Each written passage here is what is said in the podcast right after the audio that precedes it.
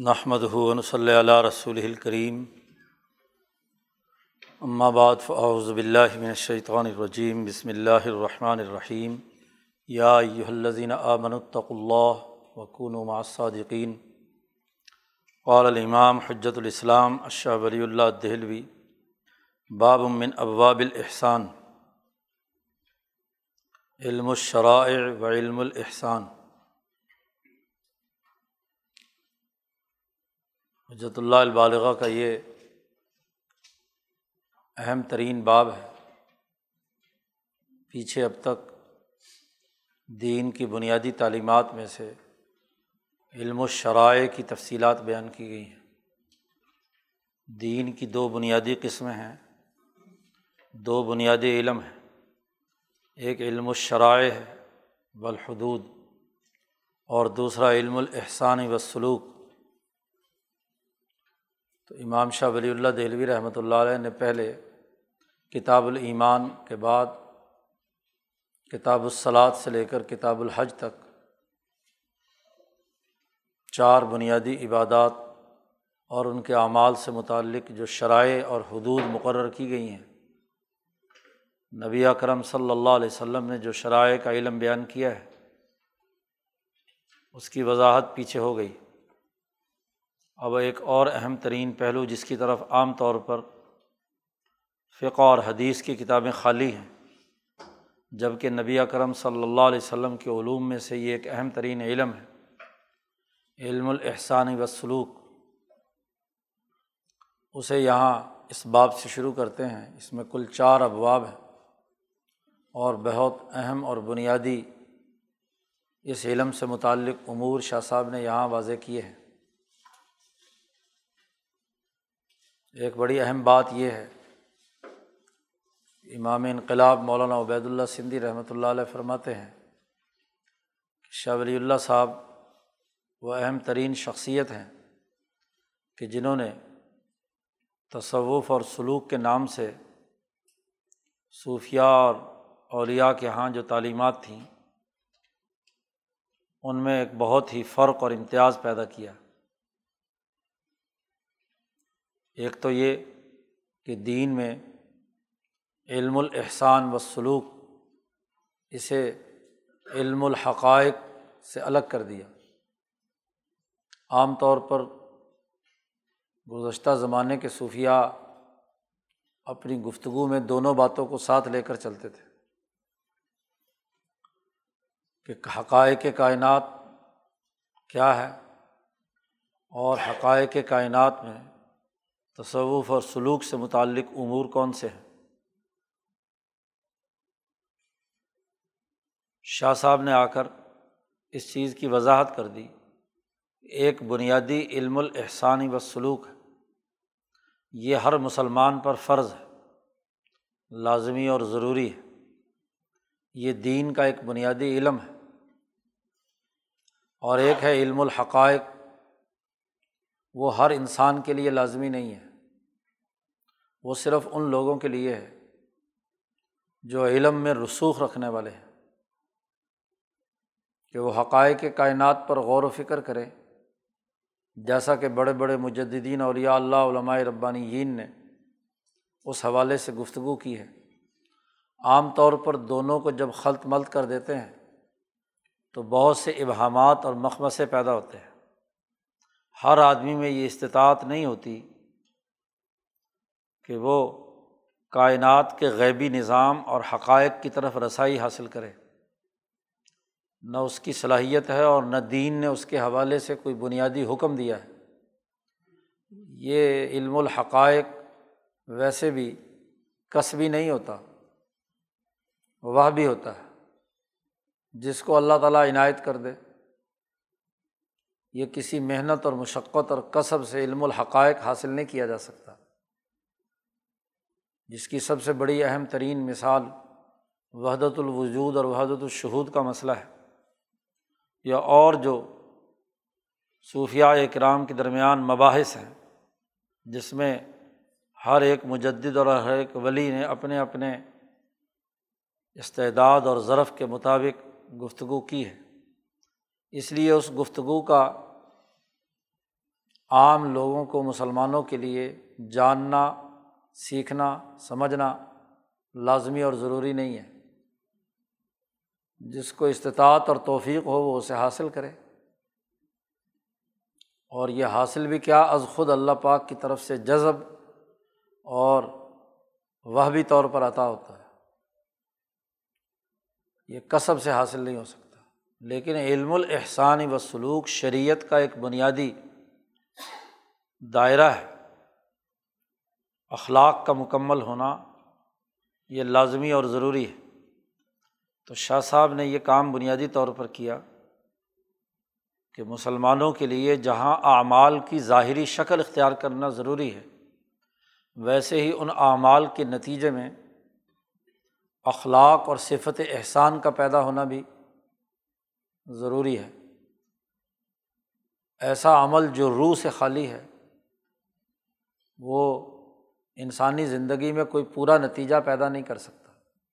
اسی لیے دین کے تمام اعمال میں اللہ پاک بار بار جو تذکرہ کرتے ہیں، ایمان والوں کا، کہ وہ محسنین ہیں، وہ مخبتین ہیں، بشر المخبتین، اسی طرح خاشعین، منیبین، متقین، وغیرہ وغیرہ کے اوصاف۔ اللہ نے بیان فرمائے ہیں۔ تو یہ دین کی تعلیمات کا لازمی جز ہے کہ یہ پڑتال کی جائے کہ جو عمل جس مقصد کے لیے وضع کیا گیا تھا، کیا وہ عمل وہ نتیجہ پیدا کر رہا ہے؟ تو وہ نتیجہ کیا ہے اور اس علم کے بنیادی امور کیا ہیں؟ اور اس حوالے سے علم الاحسانی و سلوک کے مقامات اور احوال کیا ہیں؟ یہ جاننا، اسے حاصل کرنا، اس کی مشق کرنا نبی اکرم صلی اللہ علیہ و سلم کی تعلیمات کا حصہ ہے۔ شاہ صاحب نے اس حوالے سے یہاں یہ گفتگو کی ہے۔ سب سے پہلے اس باب کا آغاز کیا ہے ایک علمی قاعدے اور ضابطے سے۔ اور وہ یہ ہے کہ انما کلف بھی شار او تکلیفاً اولین ایجاباً او تحریمن شار علیہ السلام یعنی حضرت محمد مصطفیٰ صلی اللہ علیہ و سلم نے انسانیت کو جن ذمہ داریوں کی ادائیگی کی تکلیف دی ہے، تکلیفاً اولین ہر انسان کے لیے سب سے پہلے مرتبے میں پہلے درجے میں۔ مولانا سندھی فرماتے ہیں، ایک تکلیف اولی ہے اور ایک تکلیف ثانوی ہے۔ سب سے پہلے ہر مسلمان کے لیے لازمی ہے۔ پہلے مرحلے میں۔ اور اس میں اللہ پاک نے کچھ چیزوں کو واجب قرار دیا ہے اور کچھ چیزوں کو حرام قرار دیا ہے۔ نماز، روزہ، حج، زکوٰۃ، یہ واجب قرار دیے ہیں اور ان کی ضد جو ہے شرک، کفر وغیرہ وغیرہ ان کو حرام قرار دیا ہے۔ تو شعر علیہ السلام نے جن چیزوں کا انسانوں کو پابند بنایا ہے، وہ بنیادی طور پر اعمال ہے دنیا کا ہر قانون جب اپنا نظام بناتا ہے، تو کاموں کے کرنے کا حکم دیتا ہے۔ کہ کون کون سے کام کرنے ہیں اور کون کون سے نہیں کرنے تو شریعت میں بنیادی چیز اعمال ہے لیکن یہ اعمال کی ظاہری شکل ہی نہیں صرف۔ حول اعمال من جہت انہا تم باعث و من الحیات نفسانیہ اعمال اس پہلو سے کہ اس کے نتیجے میں انسانی روح میں اس کے نفس میں ایک خاص قسم کی حیت اور شکل اور نوعیت پیدا ہو۔ اس عمل کا ایک نتیجہ اس کی روح میں، اس کے نفس کے اندر ایک خاص ملکہ، حیت، خلق پیدا کرے۔ جیسے کہ پیچھے شاہ صاحب القسم الاول میں بیان کرتے ہوئے کہا تھا کہ اعمال اور اخلاق کا جو آپس میں ربط ہے کہ ہر خلق ایک خاص عمل پر ابھارتا ہے اور ایک ہر عمل ایک خاص خلق پیدا کرتا ہے۔ اللہ ہیا فلم عاد لنفوس او علیہ اس لیے کہ عمل جو ہے وہ تو دنیا میں فنا ہو جاتا ہے۔ آپ نے نماز پڑھی رکو سجدہ، قیام کیا جب مکمل کر لی تو عمل ختم ہو گیا۔ اس کے بعد کوئی اور کام کرنے لگے۔ اب یہ عمل جب تک انسانی روح کے ساتھ چسپا نہ ہو، تو مرنے کے بعد، موت کے بعد آخرت میں اس عمل کے نتائج ظاہر نہیں ہوں گے۔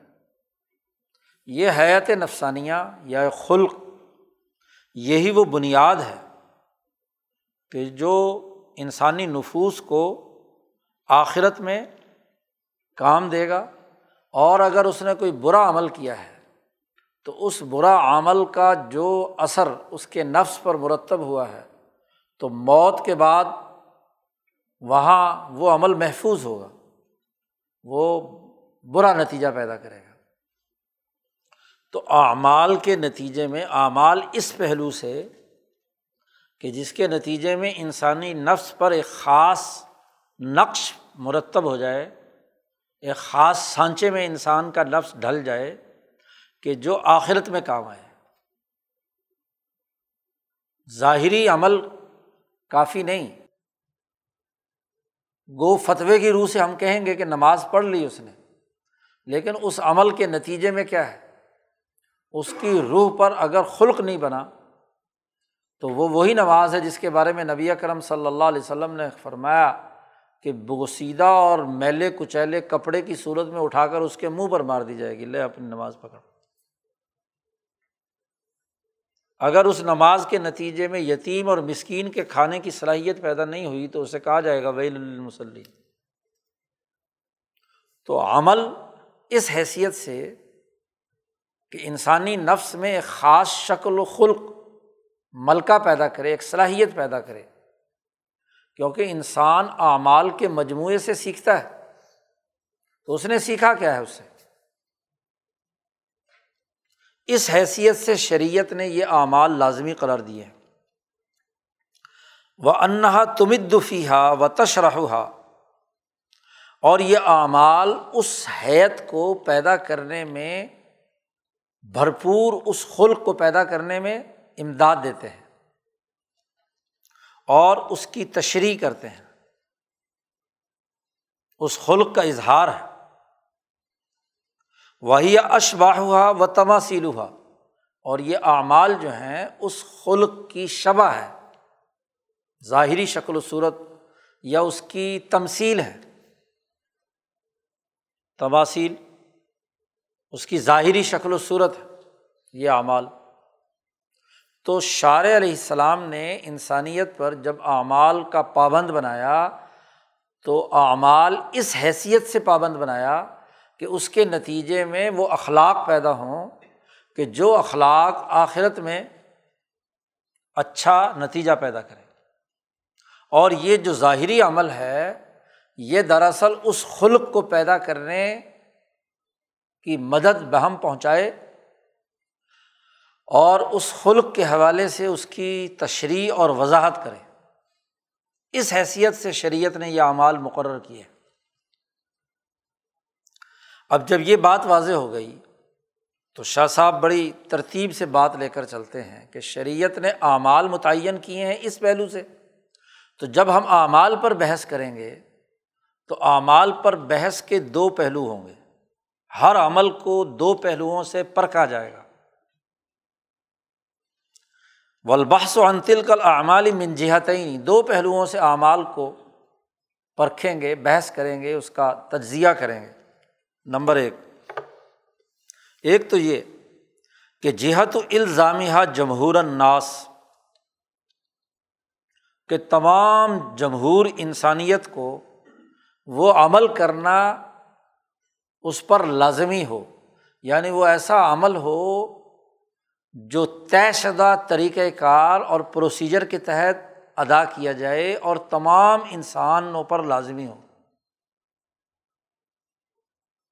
مثلاً نماز کا عمل ہے، تو نماز کے عمل کی ترتیب کہ پہلے ثنا پڑھنی ہے، پھر صورت فاتحہ پڑھنی ہے، پھر رکو کرنا ہے، پھر سجدہ کرنا ہے، پھر یہ کرنا ہے پوری ترتیب اول سے آخر تک۔ اور جب جمہور انسانیت کے لیے آپ کوئی قانون بنانے چلے ہیں تو آپ کو دو ٹوک انداز میں اس کی تمام جو مراحل ہیں وہ متعین کرنے ہوں گے۔ تاکہ سب لوگ ایک ہی پیٹرن پر وہ عمل کریں۔ اسی لیے اس کے لیے جماعت رکھی گئی کہ اجتماعی طور پر وہ عبادت کریں، اعمال کریں۔ تاکہ اگر کسی فرد سے کوئی انفرادی غلطی بھی ہو رہی ہو تو وہ دوسروں کو دیکھ کر سیکھ لے کہ اسی پیٹرن پر کرنا ہے۔ اس کے علاوہ نہیں۔ ولعمدہ فی ظالی کا اس حوالے سے اگر اعمال کا جائزہ لیا جائے تو اس میں سب سے عمدہ ترین بات یہ ہے کہ اختیار و مضانی تل کل حیات من العمال کہ وہ خلق اور حیت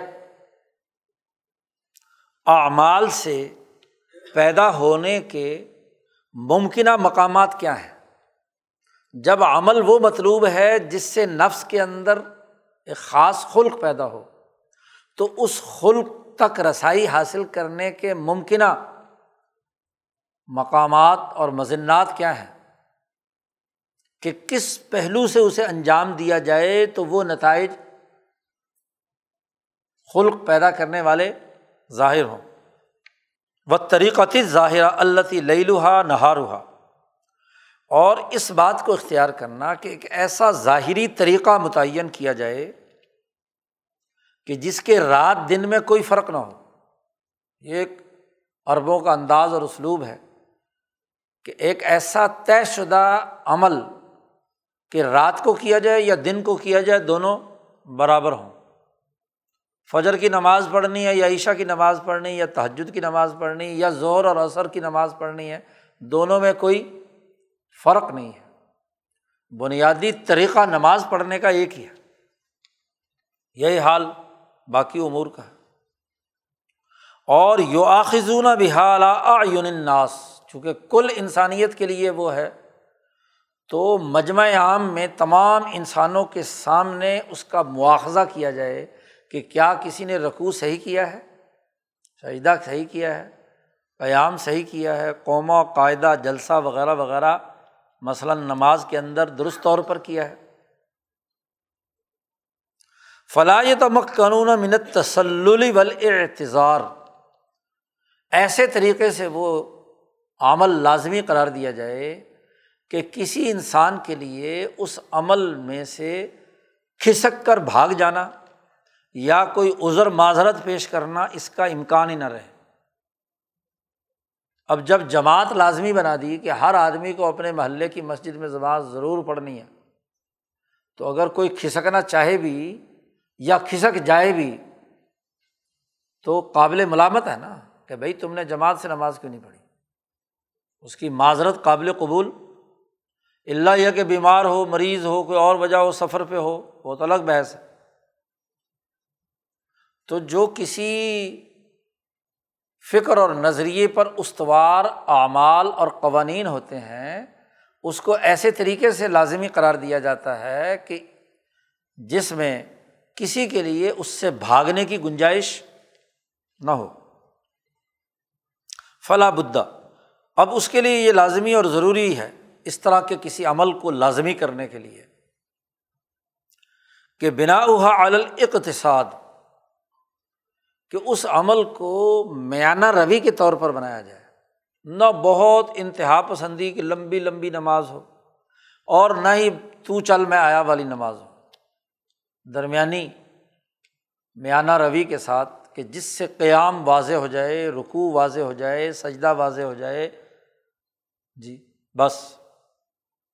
تو وہ دو یا تین دفعہ تقبیرات تصویحات پڑھنے سے پتہ چل جاتا ہے، رکوع، سجدے کا۔ اسی طریقے سے ول امور المضبوطہ، کہ اس کے جتنے کام ہوں یا جتنے مراحل ہوں وہ منظمت شدہ ہوں، کہ پہلے یہ کرنا ہے، پھر یہ کرنا ہے، پھر یہ کرنا ہے، پھر یہ کرنا ہے۔ اگر عام انسانیت کے لیے کوئی کام لازمی قرار دیا جائے اور اس کے کام مراحل طے شدہ نہ ہوں، تو ہر آدمی اپنی مرضی سے جیسے چاہے مرضی کرے۔ اب کہے جی چونکہ خلق مطلوب ہے جی کہ جی میں اللہ کے سامنے حاضر ہوں، تو میں تو جی بغیر نماز کے یہاں بیٹھے بیٹھے کیا ہے، اللہ کے ساتھ حاضر ہوں۔ تو یہ ایسے جی بے وقوف، نام نہاد ہاں جی اپنے آپ کو ولی کہنے والے کہتے ہیں جی میں تو دل دی نماز پڑھ لی ہے جی۔ نہیں، اس کے لیے اس پوری نماز کو وہ جو طریقہ طریقۃ المسلوقہ فدین ہے اسے اختیار کرنا ہوگا، اس کے مطابق عمل کرنا ہوگا۔ کوئی بڑے سے بڑا ولی، بلکہ نبی اور کوئی صحابی اس سے ماورہ نہیں ہوگا۔ نبی اکرم صلی اللہ علیہ وسلم سے بڑھ کر کون ہوگا؟ آخری بیماری کی حالت میں بھی جیسے ہی ہوش آتا تو فوراً نماز نماز کی تیاری شروع کر دیتے۔ تو مرض کی حالت میں بھی نبی اکرم صلی اللہ علیہ وسلم کو نماز چھوڑنا گوارا نہیں تھا تو اور کون آدمی یہ کہے گا جی مجھ سے ظاہری عمل جو ہے وہ ختم ہو گیا؟ ایک عمل کا یہ پہلو ہے، یہ ہر آدمی کو کرنا ہے۔ وہ اقتصاد کے ساتھ ہے، میانہ روی کے طور پر ہے اور منظمت شدہ امور کے مطابق۔ ایک تو عمل کا یہ پہلو ہے۔ کہ اس کی ظاہری شکل و صورت کو جو شاعر نے متعین کر دی اور شاعر نے کہا کہ اس طریقے سے نماز پڑھو گے تو یہ خلق تمہارے نفس پر اس کا صحیح اثر مرتب ہوگا۔ تو اس پہلو سے گفتگو کرنا ہے اور یہ گفتگو پیچھے تفصیل کے ساتھ کہ شاعر نے ان اعمال کی کیا ترتیب بتلائی مثلاً حج کیسے کرنا ہے، روزہ کیسے رکھنا ہے زکوٰۃ کیسے ادا کرنی ہے اور نماز کیسے ادا کرنی ہے وہ پیچھے علم الشرائع اس کو کہتے ہیں اور حدود بھی متعین ہے اس کی تو وہ پیچھے تفصیل سے بیان ہو چکا ہے۔ عمل کا ایک دوسرا پہلو ہے۔ وہ ثانیہ اس نقطۂ نظر سے کسی عمل کا تجزیہ کرنا کہ جہت و تہذیبی نفوس ہم بہا کہ اس عمل نے ان انسانی نفسوں کو مہذب بنانے کے حوالے سے کیا کردار ادا کیا؟ تہذیب کیا پیدا کی ہے؟ نماز نے اس کے اندر اثر کیا پیدا کیا؟ حج نے حاجی صاحب کے اندر کیا تاثیر پیدا کی ہے؟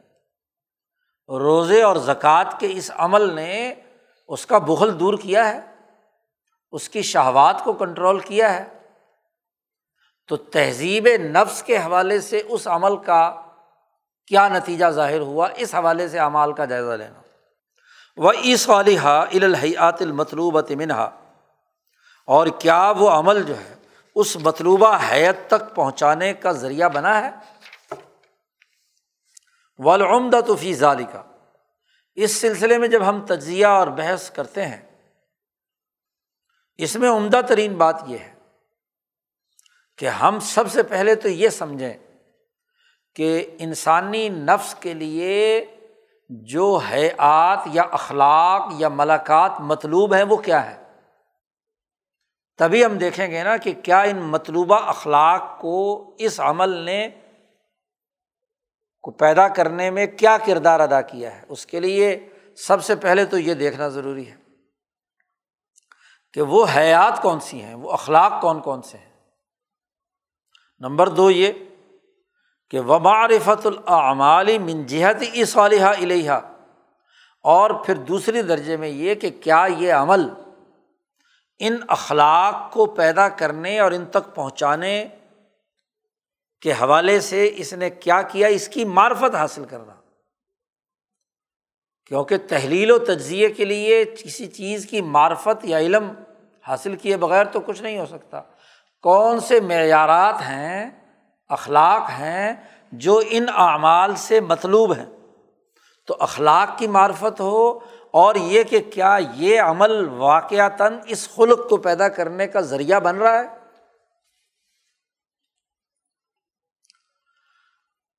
اب یہ دونوں چیزیں جو ہیں کہ وہ اخلاق کیا ہیں اور وہ اعمال وہاں تک پہنچ رہے ہیں، کیا ہے وہ بنا ہوا الوجدان۔ اس کی بنیاد جو رکھی گئی ہے وہ وجدان پر ہے۔ اعمال کو اس نقطۂ نظر سے پرکھنا یہ ایک وجدانی بات ہے۔ اور وجدان پر کئی دفعہ گفتگو ہو چکی ہے کہ وجدان اسے کہتے ہیں کہ جس کی ظاہری دلیل کوئی نہیں ہوتی۔ وہ انسان کی طبیعت ایسے ہی محسوس کرتی ہے چیزوں کو جیسے بھوک۔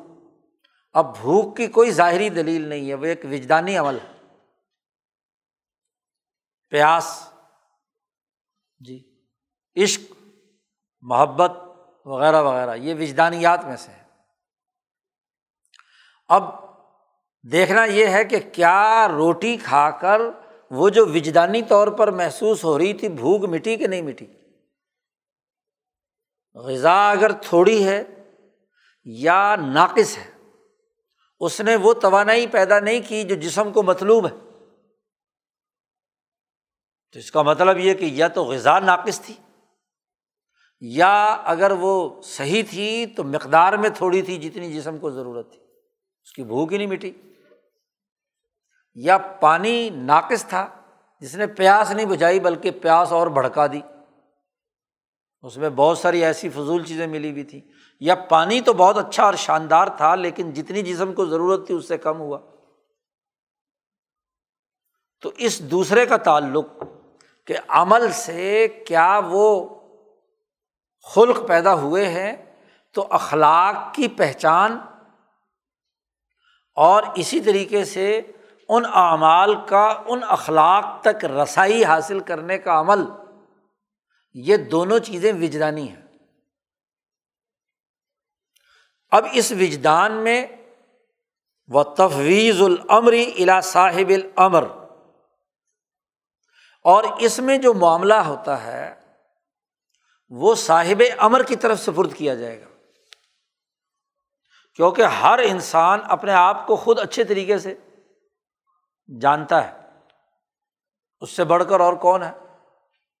اسی لیے صوفیہ کے ہاتھ سب سے پہلی شرط یہ ہے کہ علم الحسانی و سلوک میں وہی آدمی آگے بڑھ سکتا ہے کہ جس نے اپنے نفس کو پہچان لیا۔ من عارف نفس ہو فقط عارف ربا ہو جس نے وجدانی طور پر یہ محسوس کر لیا کہ یہ میری ضرورت ہے اور کیا میرا یہ عمل میری اس ضرورت کو پورا کر رہا ہے۔ جتنی مقدار میں میں نے عمل کیا اس کا نتیجہ۔ اس سلسلے میں اعلیٰ ترین اور معیاری وجدان، وہ تو نبی اکرم صلی اللہ علیہ وسلم کا ہے کہ آپ صلی اللہ علیہ وسلم نے ان اخلاقیات کی معرفت کا ایک پورا نظام بنا کر ان اخلاق اور معیارات کو بھی بیان کر دیا اور ان اعمال کی بھی وضاحت کر دی کہ جو ان اخلاق کے پیدا کرنے کا ذریعہ اور سبب بنتے ہیں۔ لیکن جب بھی اس پہلو سے غور کیا جائے گا تو ہر سالق ہر مومن خود صاحب وجدان ہونا چاہیے۔ کیونکہ وجدانی کام ہونا یہ انسان کا ایک بڑا بنیادی وصف ہے۔ جیسے بھوک اگر ایک انسان کو نہیں لگتی، جسم میں ٹوٹ پھوٹ ہو رہی ہے، غذائی کمی سے دو چار ہے، بھوک نہیں لگ رہی، تو اس کا مطلب ایک مریض ہے۔ انسان ہی نہیں ہے۔ کیونکہ اگر انسان صحت مند ہو، تو اس کا وجدان صحیح کام کرے گا۔ پیاس لگ رہی ہے۔ یا پیاس حد سے زیادہ لگے، یا روٹی حد سے زیادہ کھائے، بھوک زیادہ لگے، تو دونوں مرض ہیں نا۔ تو وجدانی نظام خراب ہو گیا۔ تو تب بھی خرابی ہے۔ تو جیسے یہ وجدانی طور پر معلوم کرنا ضروری ہے، کھانا، پینا وغیرہ وغیرہ، ایسے ہی ایک مومن جب ایمان لاتا ہے اللہ پر، تو اس کا وجدانی تقاضا ہونا چاہیے کہ وہ اللہ سے تعلق کے حوالے سے اس کے نفس کی وجدانی ضرورت کیا ہے۔ یہ اس کے وجدان کا تقاضا ہونا چاہیے۔ اس لیے شاہ صاحب جہاں اخلاق اربا کی بحث کرتے ہیں اور آگے جا کر کر رہے ہیں، وہاں مثال ہی اس حوالے سے دیتے ہیں کہ ایک آدمی وجدانی طور پر محسوس کرتا ہے کہ اسے پاکیزگی اور تہارت کی ضرورت ہے۔ اگر تو وہ یہ محسوس کرتا ہے، تو اسے پتہ چلے گا کہ جو عمل میں نے کیا ہے، کیا وجدانی طور پر اس عمل نے وہ تہارت کا نور باطن میرے اندر پیدا کیا ہے یا نہیں کیا؟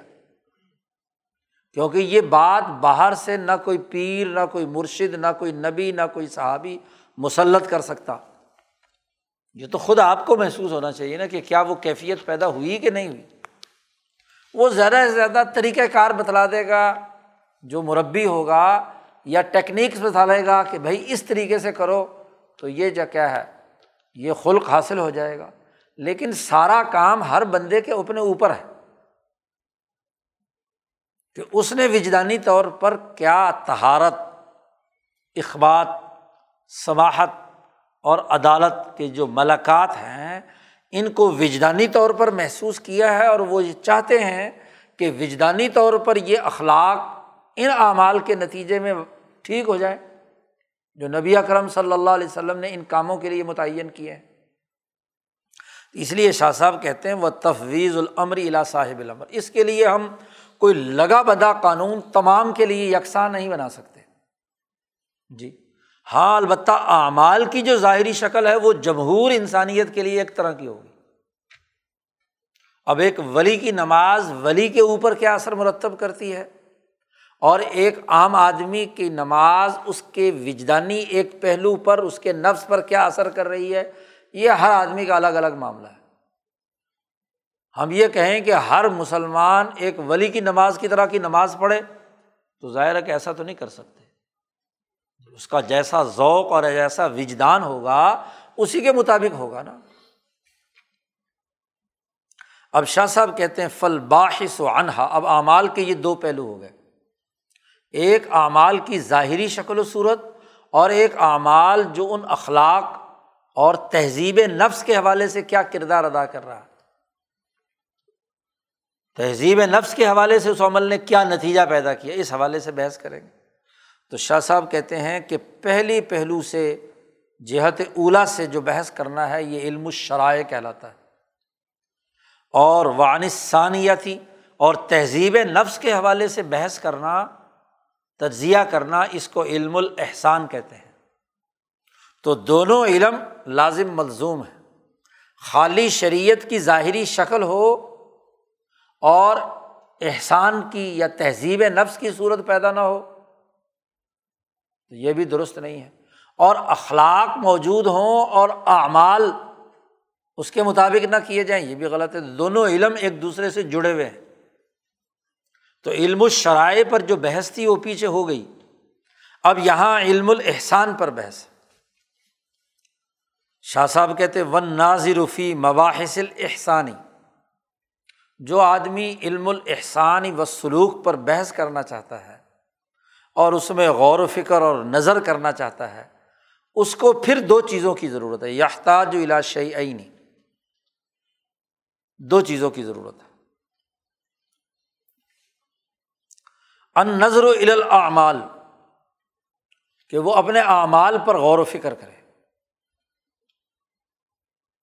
اس حیثیت سے کہ من حیث و الا حیاتن نفسانیتن، کہ وہ عمل کیا وہ اس نفس کے اندر وہ حیت اور خلق پیدا کر رہی ہے، اس حوالے سے بحث کرے لن العملہ اس لیے کہ عمل ربما بسا اوقات انسان کے اندر ریا کاری کے طور پر ہوتا ہے سما کے طور پر ہوتا ہے، لوگ کہیں جی واہ جی واہ ایک دوسرے کو اس کے کانوں کو اچھا لگے، لوگ تعریف کریں کہ واہ جی واہ فلانا آدمی بڑا نمازی ہے، بڑا حاجی ہے، بڑا زکوٰۃ دیتا ہے۔ یا بسا اوقات ایک عمل نہ ریا کاری کے لیے ہے، نہ سناوے کے لیے ہے، بلکہ عمل عادت کے طور پر ہے۔ بس عادت بن گئی۔ نتیجہ پیدا ہوا یا نہیں؟ یعنی ایک روٹین بن گیا بس۔ جیسے بعض علاقوں میں لوگ نماز پڑھنا ان کی عادت ہے اور سود خوری کرنا وہ بھی عادت ہے۔ کہتے یہ ہمارا کاروبار ہے اور یہ ہمارا نماز ہے۔ تو اب یہ عادت ہے نا، اس نماز نے اس کو سود خوری سے نہیں روکا۔ تو عادت پڑھ رہا ہے نماز۔ کیونکہ پوری سوسائٹی کا ہر بندہ نماز پڑھ رہا ہے، تو وہاں بے نمازی ہونا ہاں جی ایک عیب سمجھا جاتا ہے۔ رسمی طور پر عادت ہے۔ کہ جیسے ہی وقت ہوگا وہ ضرور نماز پڑھے او یقار ہو اور بسا اوقات یہ تیسری شکل یہ ہوتی ہے کہ عمل کے ساتھ عجب شامل ہو جاتا ہے۔ نفس کہتا واہ جی واہ، تو بہت ہی بیبا بندہ ہے، بہت ہی ہاں جی اچھے کام کر رہا ہے۔ تو اپنے آپ کو پاکیزہ سمجھنے لگ جاتا ہے۔ یا ول من ول ازا ہاں جی احسان جتلاتا ہے۔ کہ جی میں نے نماز پڑھی تھی یا میں نے زکوٰۃ دی تھی۔ زکوٰۃ کا مال دیا اور اس سے دوسروں پر احسان جتایا۔ یا اسی طریقے سے زکوٰۃ کا مال دے کر جب جتلائے گا تو ایزا پہنچائی اسے۔ یا دوسرے کی ضد بازی میں اگر اس نے زکوٰۃ دی ہے تو میں بھی کیا ہے؟ اس کو تکلیف پہنچانے کے لیے یہ کام کروں گا۔ تو اب ان تینوں شکلوں میں ریا کاری کے لیے ہو یا عادتاً ہو یا کیا نام احسان جتلانے اور عجب کے لیے ہو تو فلاح کن موسل علامہ ارید امن ہو تو گویا کہ وہ عمل اس مقصد تک نہیں اسے پہنچایا جس کا ارادہ کیا گیا تھا۔ نماز پڑھنے، روزہ رکھنے، حج کرنے سے جو خلق مطلوب تھا، وہ تو پیدا نہیں ہوا۔ تو اس پہلو سے اعمال کا جانچ پرچا پر کرنا، اس کی پڑتال کرنا ضروری ہے۔ اور وربا یو ادا وجہن عمل کو اس حوالے سے بسا اوقات عمل جو ہے، آدمی کو ایسے مقام اور حالت تک پہنچا دیتا ہے کہ لات تنب حاضی نفس لرواہی تنب ہن یلیق و بالمحسنین۔ کہ اس عمل کے نتیجے میں وہ خلق پیدا تو ہو رہا ہے، نفس کو تمبی بھی کر رہا ہے۔ لیکن اتنے اعلیٰ درجے پر نہیں ہے جو محسنین کا وصف ہونا چاہیے۔ بہت تھوڑا سا اس کا اثر ظاہر ہو رہا ہے۔ وہ ان کانا من النفوسی میت نبہ بھی مسل ہی اگرچہ اس جیسی چیز سے اس کے نفس میں تنبو پیدا ہو رہا ہے یعنی اپنی کوتاہیوں کا پتہ چل رہا ہے اور اس کو وہ دور کرنے کی ایک حد تک کوشش کرتا ہے۔ تو یہ آدمی ایسا ہے کہ جو اصل فرض گویا کے ادا کر رہا ہے کہ چلو اس نماز سے کچھ نہ کچھ تو اس کا خلق بہتر ہو رہا ہے۔ لیکن اس میں نہ تو ہر گزرتے دن کے ساتھ نماز یا عبادات یا اعمال نہ تو اس کی مقدار بڑھ رہی ہے اور نہ ہی اس کی کیفیت کے اندر اضافہ ہو رہا ہے۔ بس شروع میں جو کیفیت ہو گئی ہو گئی۔ وہ لئی سا بھی ذکی ایسا آدمی مکمل طور پر پاکیزہ نہیں ہوتا۔ اس لیے عمل کی نوعیت کا جائزہ لینا ضروری ہے۔ ایک تو بالکل ہی اس عمل سے کچھ نتیجہ نہیں نکل رہا۔ ہاں جی۔ صدیاں ہو گئی، نماز پڑھتے ہوئے سال ہو گئے، لیکن خلق پر کوئی اثر مرتب ہی نہیں ہوا سرے سے۔ یا ہوا تو اتنا تھوڑا ہوا کہ بس بنیادی فرض کے طور پر گویا کہ ادا کر لیا، باقی اس کے اندر جو لذت اور ترقی اور کامیابی ہونی چاہیے، جب انسان کسی مہارت کو حاصل کرتا ہے تو گزرتے لمحے کے ساتھ اس کے اندر مہارت میں اضافہ ہونا چاہیے نا۔ ذوق بڑھنا چاہیے نا۔ اس میں اضافہ نہیں ہو رہا تو یہ بھی بڑی خرابی کی بات۔ ہے ایک تو اعمال کو اس پہلو سے دیکھنا ضروری ہے۔ اور نمبر دو یہ کہ و نظر الا تلکل حیات نفسانیہ کہ وہ اخلاق یا نفسانی جو حیت اور شکل و صورت وجود میں آئی ہے، اس پر غور و فکر کرنا۔ تاکہ معلوم ہو کہ ان اخلاق کی معرفت کا جو صحیح صحیح حق ہے کہ کس مقام یا کس نوعیت پر ہیں، وہ پہچانے اور جتنی کمی ہے اسے دور کرنے کی فکر کرے۔ فیواشر العمال اعلیٰ بصیرت چنانچہ وہ اعمال کو پوری بصیرت کے ساتھ کرے کہ اس عمل کا وہ نتیجہ ضرور ظاہر ہو۔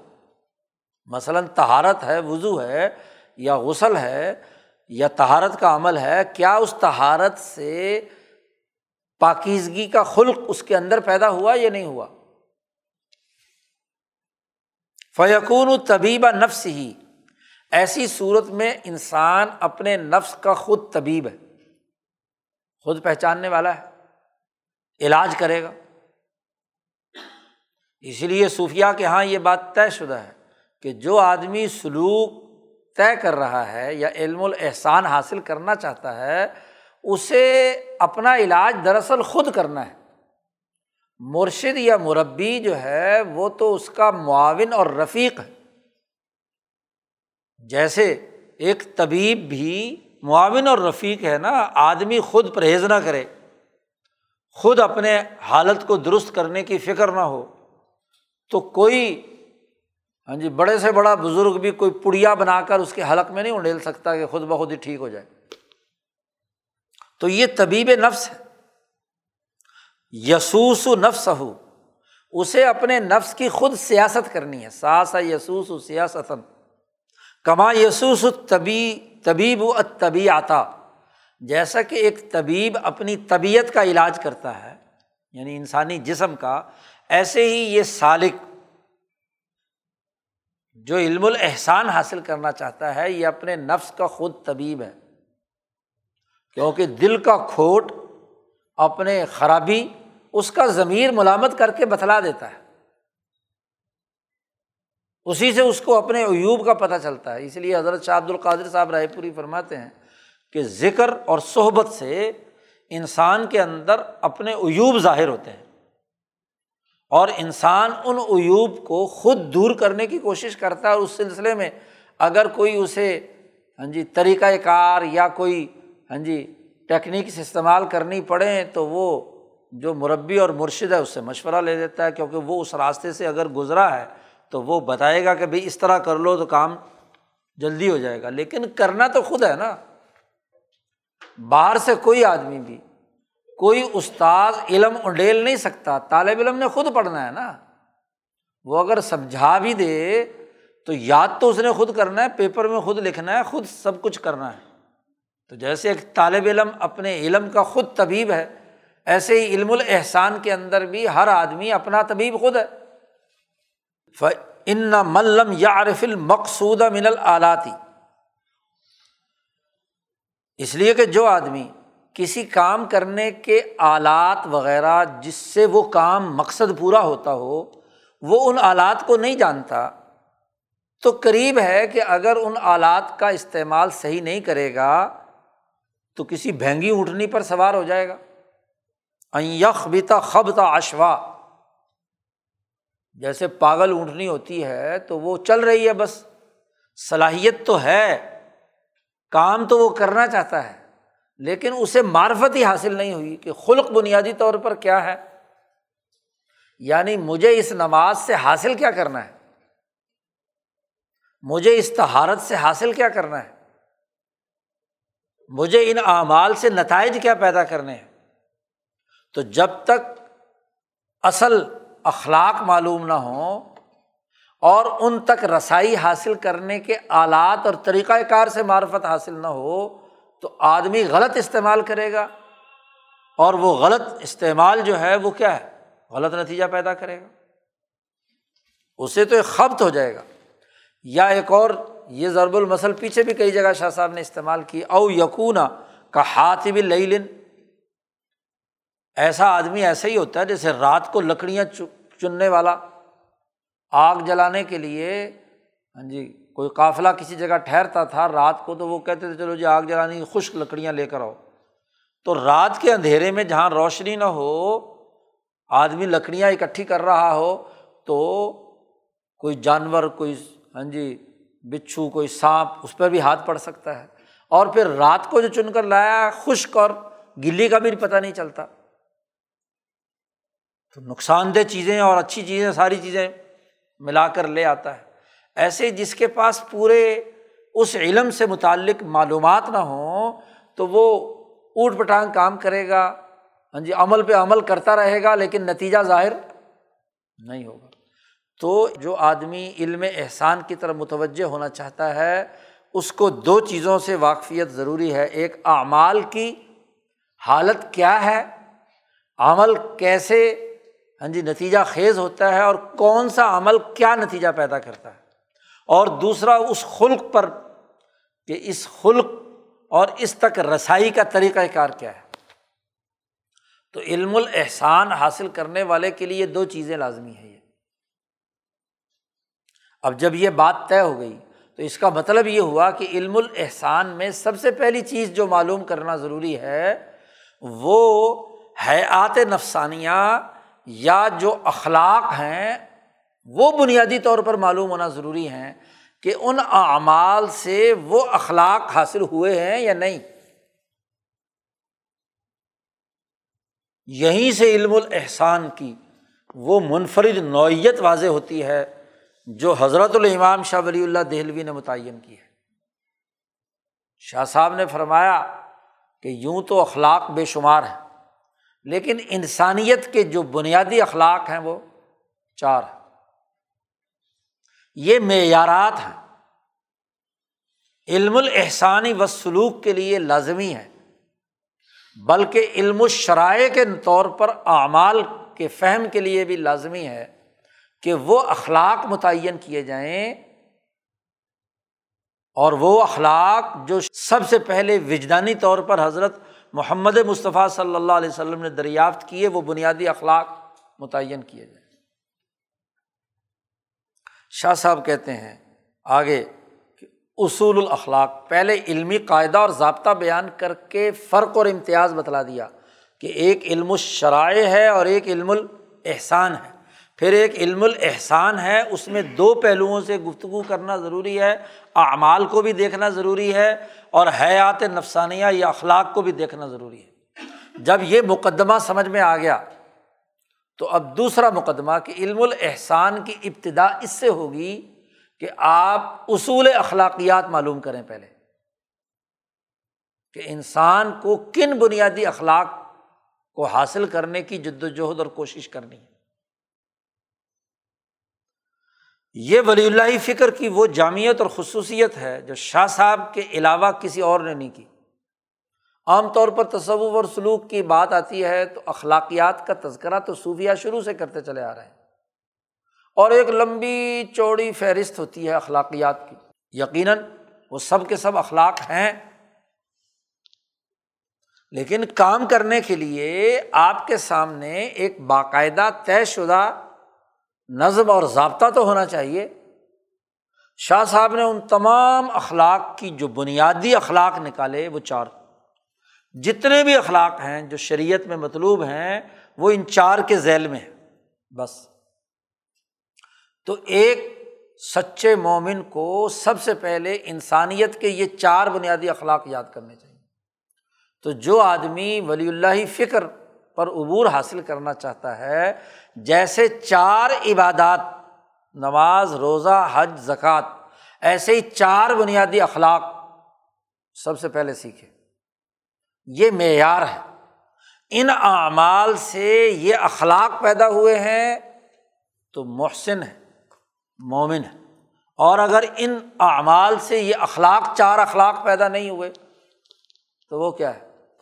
اتنا ہی ناقص اور ادھورا ہے، وہ عمل رسم ہے بس۔ اس لیے چار اخلاق بیان کرتے ہوئے شاہ صاحب کہتے ہیں المبحوس و انہا فی حاضل فنی اور باتن اخلاق کے بنیادی اثاثی اصول جس سے اس علم الاحسان کے فن میں بحث کی جاتی ہے، وہ چار کمان نبہانہ اعلیٰ ظال فیمہ سبق۔ جیسا ہم آپ کو اس سے پہلے قسم الاول کے اندر چاروں اخلاق کی بنیادی بحث پر متنوع کرتے آ رہے ہیں۔ نمبر ایک، اب یہاں ان اخلاق کو سمجھنا ہے۔ وہاں تو اجمالی سی بحث ہے۔ جو آپ کی کتاب شور و آگہی میں بحث ہے، وہ بہت ہی کیا ہے، مختصر اور اجمالی سی ہے۔ کہ کم از کم بنیادی اخلاق کا پتہ تو چل جائے۔ اب شاہ صاحب فرماتے ہیں، نمبر ایک اتہارا تہارت کا بنیادی خلق القاصبۃ لتشبہ بال ملکوت وہ تہارت جو عالم ملکوت کے فرشتوں سے مشابہت پیدا کرے۔ اللہ تبارک و تعالیٰ نے جو ملکوتی نظام قائم کیا ہوا ہے اس کائنات کے اندر، کیونکہ یو امنون بالغیب، وہ غیب پر ایمان لایا ہے۔ تو اس غیبی نظام میں فرشتے کیسے اللہ تعالیٰ کا کام بغیر کسی ذاتی غرض، بغیر کسی مفاد، بغیر کسی ناپاکی کے پوری پاکیزگی کے ساتھ سر انجام دیتے ہیں، تو انسان کا فرشتے کے ساتھ مشابت اختیار کرنا۔ عبادات سے مطلوب، خاص طور پر تہارت پیدا کرنے والے اعمال سے مطلوب وضو اور غسل سے مطلوب جو خلق ہے، وہ وہ تہارت ہے جو فرشتوں کے ساتھ اسے مشابے بنا دے۔ اتشب بال ملاکوت نمبر ایک۔ اور دوسرا بنیادی خلق یہ ہے کہ الاخبات، الجالب ار الجبروت۔ اخبات کی وہ حالت کہ جو انسان کو کھینچ کر، جالب، جلب کہتے ہیں کسی کو کھینچ کر، انسان کو کھینچ کر اللہ کی ذات و صفات اور اس کے حضور میں جھانکنے تتلو ارل کسے کہتے ہیں؟ عالم جبروت کی طرف جھانکنے کی اس کے اندر موقع فراہم کرے۔ تتلو کہتے ہیں کہ ایک آدمی دیوار کے اس طرف کھڑا ہے اور دیوار کے پار دیکھنا چاہتا ہے، تو وہ ایڑیاں اٹھا کر پنجوں کے بل کھڑے ہو کر کوئی آدھا پچادی کوئی چیز نظر آ جاتی ہے، مطلع ہو جاتا ہے۔ بتکلف یعنی محنت اور مشقت کے ساتھ مصیبت اٹھا کر اس نے جھانک لیا۔ اور ایسا جھانکنا کیا ہوتا ہے کہ ذرا دیر تو آدمی اس طرح پنجوں کے بل کھڑا نہیں ہو سکتا، بس ذرا سی دیر سی جھلک پڑتی ہے تو پھر تھک کر پھر پیچھے ہو جاتا ہے۔ دوبارہ کوشش کرتا ہے، تبارہ کوشش کرتا ہے۔ اسے کہتے تسلو باب تفاعل ہے یعنی تکلف اور مشقت سے کسی چیز کے بارے میں اطلاع حاصل کرنا۔ الجبروت ایک اصطلاح ہے۔ جی صوفیہ کے یہاں اللہ تبارک و تعالیٰ کی صفات کا جو مقام اور مرتبہ ہے، ایک مقام لاہوت ہے۔ جو خود ذات باری تعالیٰ پر جس کا اطلاق کیا جاتا ہے۔ اور ایک اللہ تبارک و تعالیٰ کی صفات ہیں۔ جن صفات کا مظہر یہ کائنات ہے، تو ان صفات تک آدمی کا جھانکنا، ان صفات کے اثرات کو دیکھنا کہ وہ کریم ہے، وہ مالک ہے، وہ ودود ہے، وہ حکیم ہے، وغیرہ وغیرہ جو ننانوے نام ہے اللہ کے اسما تو دو بنیادی خلق، ایک تہارت اور ایک اخبات تو تہارت کے نتیجے میں فرشتوں سے مشابت اور اخبات کے نتیجے میں اللہ کی صفات تک جھانکنے کا موقع حاصل کرنا۔ تو نماز میں جب انسان اصل میں ہوتا ہے، تو اللہ کے سامنے حاضر ہوتا ہے اور اللہ کی صفات کے اندر غور و فکر کرتا ہے۔ ان صفات کا احساس اور ادراک اسے حاصل ہوتا ہے، اس کا تتلو اس کے اندر ہونا چاہیے۔ اب شاہ صاحب کہتے شور اولی تہارت کے حصول کے لیے شریعت نے وضو اور غسل مقرر کیا ہے۔ اور اخبات کے حصول کے لیے اصلاط ول ازکار و تلاوت تین چیزیں۔ نماز ذکر اور تلاوت۔ نماز تو فرض کر دی گئی اور نماز کے اندر اتنا ذکر اور اتنی تلاوت بھی فرض کر دی گئی کہ صورت فاتحہ پڑھنی ہے اور اس کے ساتھ کوئی نہ کوئی چھوٹی سی صورت پڑھنی ہے اور یہ یہ تصویحات پڑھنی ہے۔ تو ازکار بھی متعین کر دیے، تلاوت بھی متعین کر دی اور نماز کی جو حیات ہیں، قیام رکو سجود۔ یہ تو فرض ہے۔ اور اگر اس کے علاوہ نفل پڑھے نماز یا نفل تلاوت کرے یا ویسے بیٹھ کر کیا ذکر ازکار کرے، تو جتنی محنت کرے گا اتنا ہی نتیجہ ظاہر ہوگا۔ تو اخبات کے لیے نماز اور تہارت کے لیے وضو، شاہ صاحب کہتے ہیں جب دونوں جمع ہو جائیں تہارت حاصل کر کے، وضو اور غسل کر کے فرشتوں ساتھ مشابت اختیار کر کے ایک انسان نماز پڑھتا ہے اخبات اللہ کرتا ہے۔ اجتماع عطا جب دونوں جمع ہو جائیں تو سم مئی نا ہو شاہ صاحب کہتے ہیں، ہم نے اس کا نام رکھا ہے سکینہ و وسیلہ۔ کہ اس سے انسان کو، انسان کی روح میں، اس کے نفس میں ایک خاص قسم کا سکینہ، اطمینان اور سکون نازل ہوتا ہے۔ اور وہ ایک خاص قسم کا وسیلہ بنتا ہے بندے اور انسان کے درمیان۔ وہ وسیلہ۔ شاہ صاحب فرماتے ہیں کہ ہم نے جو نام سکینہ اور وسیلہ رکھا ہے، یہ ہماری اپنی خود ساختہ اصطلاح نہیں ہے۔ ہم نے یہ اخذ کیا ہے حضرت عبداللہ ابن مسعود کے بارے میں حضرت حضیفت ابن الیمان کے اس قول سے، رضی اللہ عنہ انہوں نے فرمایا لقد علیم المحفوظون من اصحاب محمد صلی اللہ علیہ وسلم انہ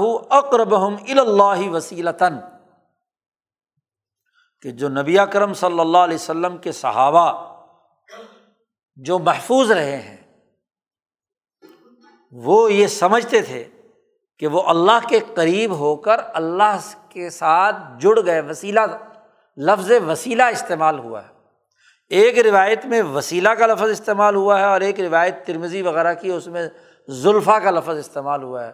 اور شاہ صاحب نے اسی کی بنیاد پر اس کا نام رکھا ہے سکینہ اور وسیلہ۔ نور سکینت۔ اور وقد سماہ شارع ایمان اور کبھی اس تہارت کا نام شار علیہ السلام یعنی نبی اکرم صلی اللہ علیہ وسلم نے ایمان رکھا ہے۔ جیسا کہ نبی اکرم صلی اللہ علیہ وسلم نے فرمایا کہ اتہور شطر المان کہ وضو کرنا تہارت حاصل کرنا، یہ ایمان کا نصف حصہ ہے۔ وقد بین نبی صلی اللہ علیہ وسلم حال الاول، پہلا یعنی پہلا خلق یعنی تہارت جو ہے، اس کی حالت بیان کرتے ہوئے نبی اکرم صلی اللہ علیہ وسلم نے فرمایا کہ ان اللہ نظیف یحب النظافہ۔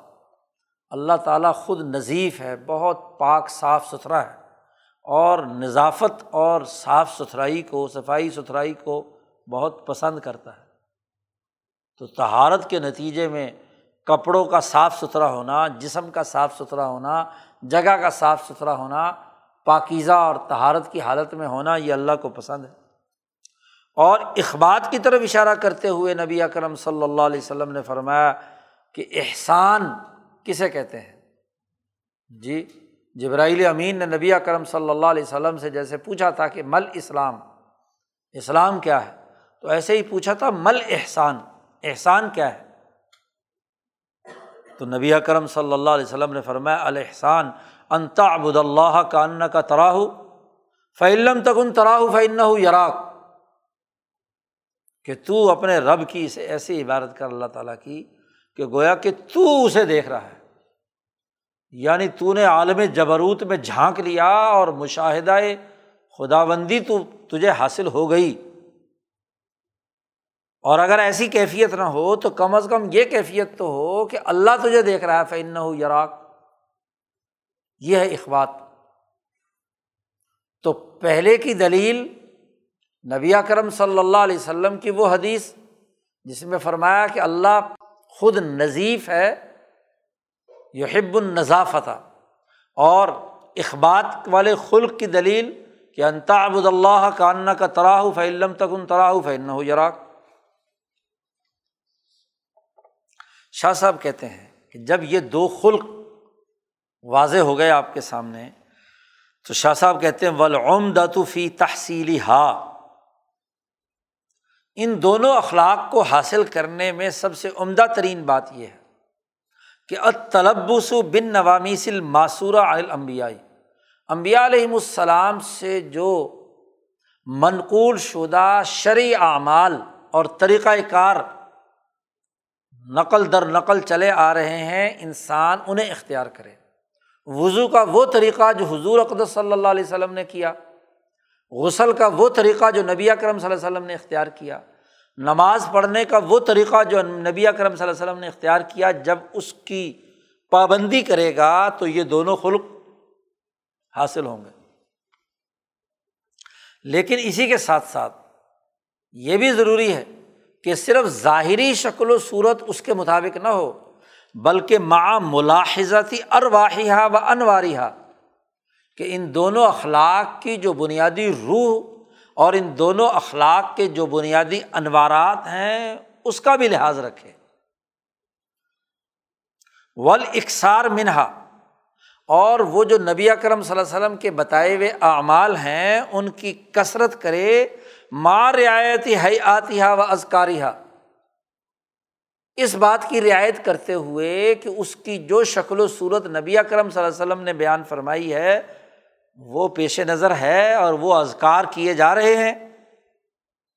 کثرت تو کرے لیکن جلدی جلدی کرے۔ بس رکو گیا آیا، سجدے میں گیا آیا۔ ایسی کثرت نہیں، کثرت اس حیت اور اس عمل کی پوری شکل کی رعایت رکھتے ہوئے کرے۔ تو پھر اس کے نتیجے میں یہ دو خلق انسان کے اندر پیدا ہوتے ہیں۔ اب ان اعمال کو کرتے وقت ان دونوں اخلاق کی روح سامنے رکھنا ضروری ہے۔ تو وہ روح کیا ہے؟ یہ اہم بات ہے جس کو شاہ صاحب نے یہاں واضح کیا۔ شاہ صاحب کہتے فروح تہارتی تہارت کی بنیادی روح جو وضو اور غسل کے وقت سامنے رکھنی چاہیے، اس کی ظاہری شکل طریقۂ وضو پیچھے بیان ہو چکا۔ طریقۂ غسل بھی پیچھے، وہ تو عمل کی ظاہری شکل تھی۔ لیکن اس عمل کرتے وقت اس کی روح کو سامنے رکھنا ہے، تو روح کیا ہے؟ شاہ صاحب کہتے تہارت کی روح جو ہے، اعلیٰ ترین درجے میں نور الباطن نمبر ایک۔ تہارت کے نتیجے میں انسان کے اندر باطنی طور پر روشنی پیدا ہو جائے، نور پیدا ہو جائے۔ نور الباطن۔ نمبر دو وہ حالت العنس ول ان اور وضو کرنے کے بعد، غسل کرنے کے بعد اس کے وجود پر ایسی حالت طاری ہو جس سے وہ مانوس بھی ہو اور اس کی طبیعت کے اندر انشرا پیدا ہو جائے، گھٹن ختم ہو جائے اس کی شرح صدر ہو جائے۔ اس سے وہ مانوس ہو جائے۔ اور مانوسیت کا یہ پتہ چلے گا کہ جیسے اس کا وضو ٹوٹے تو وہ انس اور وہ جو انشرا کی حالت ہے، اسے محسوس ہو کہ وہ ختم ہو گئی۔ تہارت کی حالت میں کیا کیفیت ہے اور بے تہارت کی حالت میں اس کی کیفیت کیا ہے؟ اس کا فرق اور امتیاز اسے پتہ چل جائے۔ نمبر تین تہارت کی روح یہ بھی ہے کہ خمود الافکار الجر بزا گڑبڑ والے افکار اور خیالات جو ہیں وہ ختم ہو جائیں، بجھ جائے جو دماغ میں خیالات الٹے سیدھے، انتشار ذہنی پیدا کرنے والے افکار اور خیالات ہیں، وضو اور غسل کی تہارت کے نتیجے میں وہ بجھ جائیں۔ مکمل فنا تو نہیں ہو سکتے، دماغ ساتھ ہی ہے۔ لیکن وہ جو بھڑکتے ہوئے خیالات ہیں، گڑبڑ قسم کے شاہوانی خیالات ہیں ہاں جی لغ قسم کے خیالات ہیں، انتشار ذہنی پیدا کرنے والے افکار اور خیالات ہیں، وہ بجھ جائیں تہارت کے خلق کے نتیجے نمبر چار وہ رقود التشویشات ولقلق اس کے دل کو جو تشویش اور قلق اور اضطراب حاصل ہے، وہ ختم ہو جائے۔ تہارت کے نتیجے میں آدمی کا ذہن پراگندہ نہ ہو، تشویش میں مبتلا نہ ہو، اور قلق نہ ہو۔ قلق دل کی وہ کیفیت ہوتی ہے جس میں ایک چبن انسان کے اندر رہتی ہے۔ جیسے ہاں جی کوئی غم لاحق ہوتا ہے تو اس کی چوٹ دل کے اندر لگی رہتی ہے۔ تو تہارت کے نتیجے میں وہ قلق، بے چینی، وہ ختم ہونی چاہیے۔ اور شاہ صاحب فرماتے ہیں و تشت فکری و زجری و جزری اس کے فکر کے اندر جو انتشار ہے، بکھرا ہوا ہے، وہ ختم ہو کر یکسو ہو جائے، کیونکہ وضو اس نے اللہ کے لیے کیا ہے، غسل اس نے اللہ کے لیے کیا ہے۔ تو ایک نقطے پر اس کا فکر مرتکز ہونا ضروری ہے۔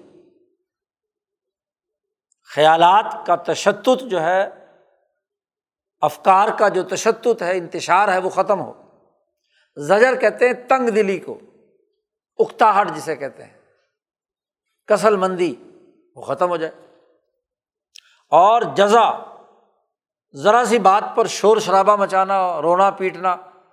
ہاں جی کوئی چیز چھوٹی موٹی گم ہو گئی یا کوئی ہاں جی کوئی غم لاحق ہو گیا، تو وہ بس شور شرابہ مچا رکھا ہے۔ تو تہارت کے نور کے نتیجے میں یہ چیزیں تہارت کا نور ہے تہارت کی روح ہے۔ تو جب تہارت اختیار کرے تو ان چیزوں کے حصول کی طرف اس کی توجہ۔ ہو اس کو ملاحظہ کر کے کرے گا تو اس کا مطلب یہ کہ تہارت کا خلق اس کے اندر اثر انداز ہوا ہے۔ اب روح الصلاح تھی اسی طرح نماز کی بھی ایک روح ہے۔ اس روح کا لحاظ کرنا بھی ضروری ہے۔ اور وہ شاہ صاحب فرماتے ہیں، نمبر ایک، نماز کی روح یہ ہے کہ الحضور مع اللہ، کہ اللہ کے سامنے حاضر ہے۔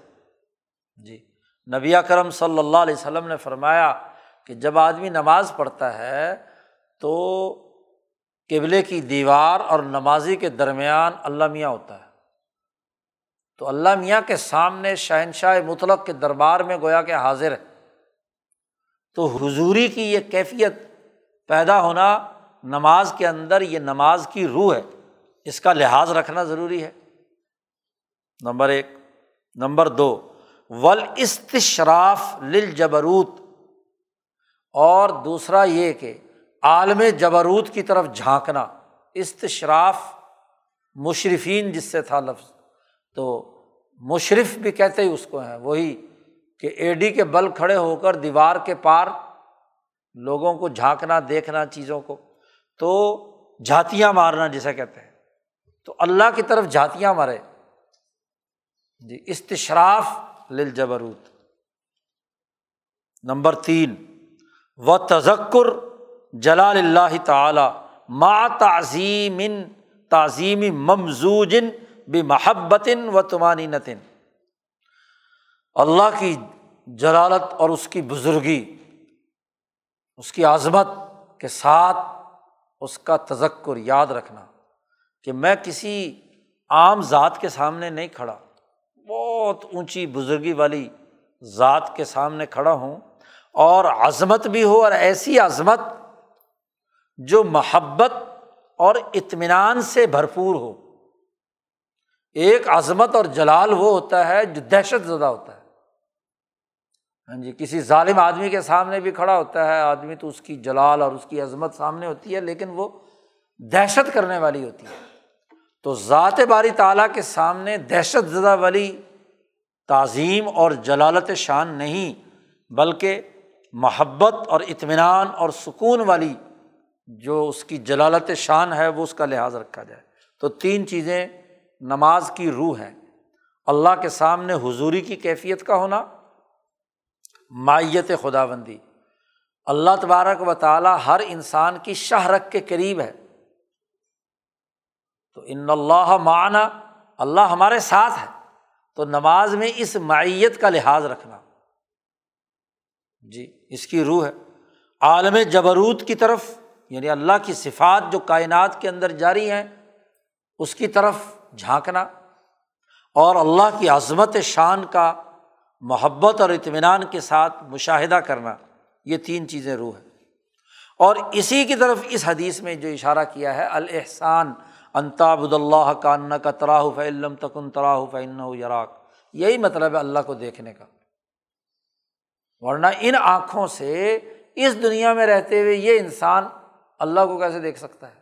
دیکھنے کا مطلب یہ ہے کہ حضوری کی کیفیت معلّہ ہو اور استشراف ہو اور تذکر ہو۔ اب ان دو اخلاق کی بنیادی روح کو سامنے رکھ کر اس طریقے کو جو امبیا علیہم السلام نے تہارت اور اخبات کا بتلایا اسے کیا جائے۔ تو علم الحسان میں سب سے اہم بات ہی ہے، جو اصل اخلاق ہیں ان کے حصول کا جو طریقہ نبی اکرم صلی اللہ علیہ وسلم نے بیان فرمایا ہے، اس کی طرف توجہ۔ کہ وضو ایسے کرا کرو، غسل ایسے کیا کرو اور نماز ایسے پڑھا کرو۔ تو احسان کے حصول میں تو سب سے پہلے یہ اخلاق ہیں اور ان اخلاق کے حصول کے لیے ان کی ان ارواح کو سامنے رکھ کر کوشش کرنا یہ احسانیات کے لیے بڑی بنیادی بات ہے۔ شاہ صاحب فرماتے ہیں کہ ان دونوں اخلاق کی مشق کرنے کے لیے کچھ امور کی طرف اشارہ کیا ہے۔ حضور اقدس صلی اللہ علیہ وسلم نے اپنے اس قول میں مثلاً اللہ تبارک و تعالیٰ کی ایک حدیث نبی اکرم صلی اللہ علیہ وسلم نے نقل کی ہے۔ آپ صلی اللہ علیہ وسلم نے فرمایا کہ قول اللہ تبارک و تعالیٰ، اللہ پاک نے فرمایا ہے کہ قسم تو صلاح بینی و بین آبدی نصفینی نماز کے اندر جو صورت فاتحہ پڑھی جاتی ہے میں نے اس صورت فاتحہ کو اپنے اور اپنے بندے کے درمیان تقسیم کر لیا دو حصوں میں۔ اثاث انقلاب کہ سب سے آخر میں یہ حدیث نقل ہے۔ مولانا سندھی نے وہاں نقل کی ہے۔ تو وہاں صورت فاتحہ کے حوالے سے یہ حدیث وہاں نقل کی ہے حضرت سندھی رحمۃ اللہ علیہ نے۔ کہ اللہ پاک فرماتے ہیں کہ میں نے نماز کو اپنے اور اپنے بندے کے درمیان تقسیم کر لیا۔ والی ابدی ماں سلا اور میرا بندہ جو چیز سوال کرتا ہے میں اس بندے کو دے دیتا ہوں، ضرور دے دیتا ہوں۔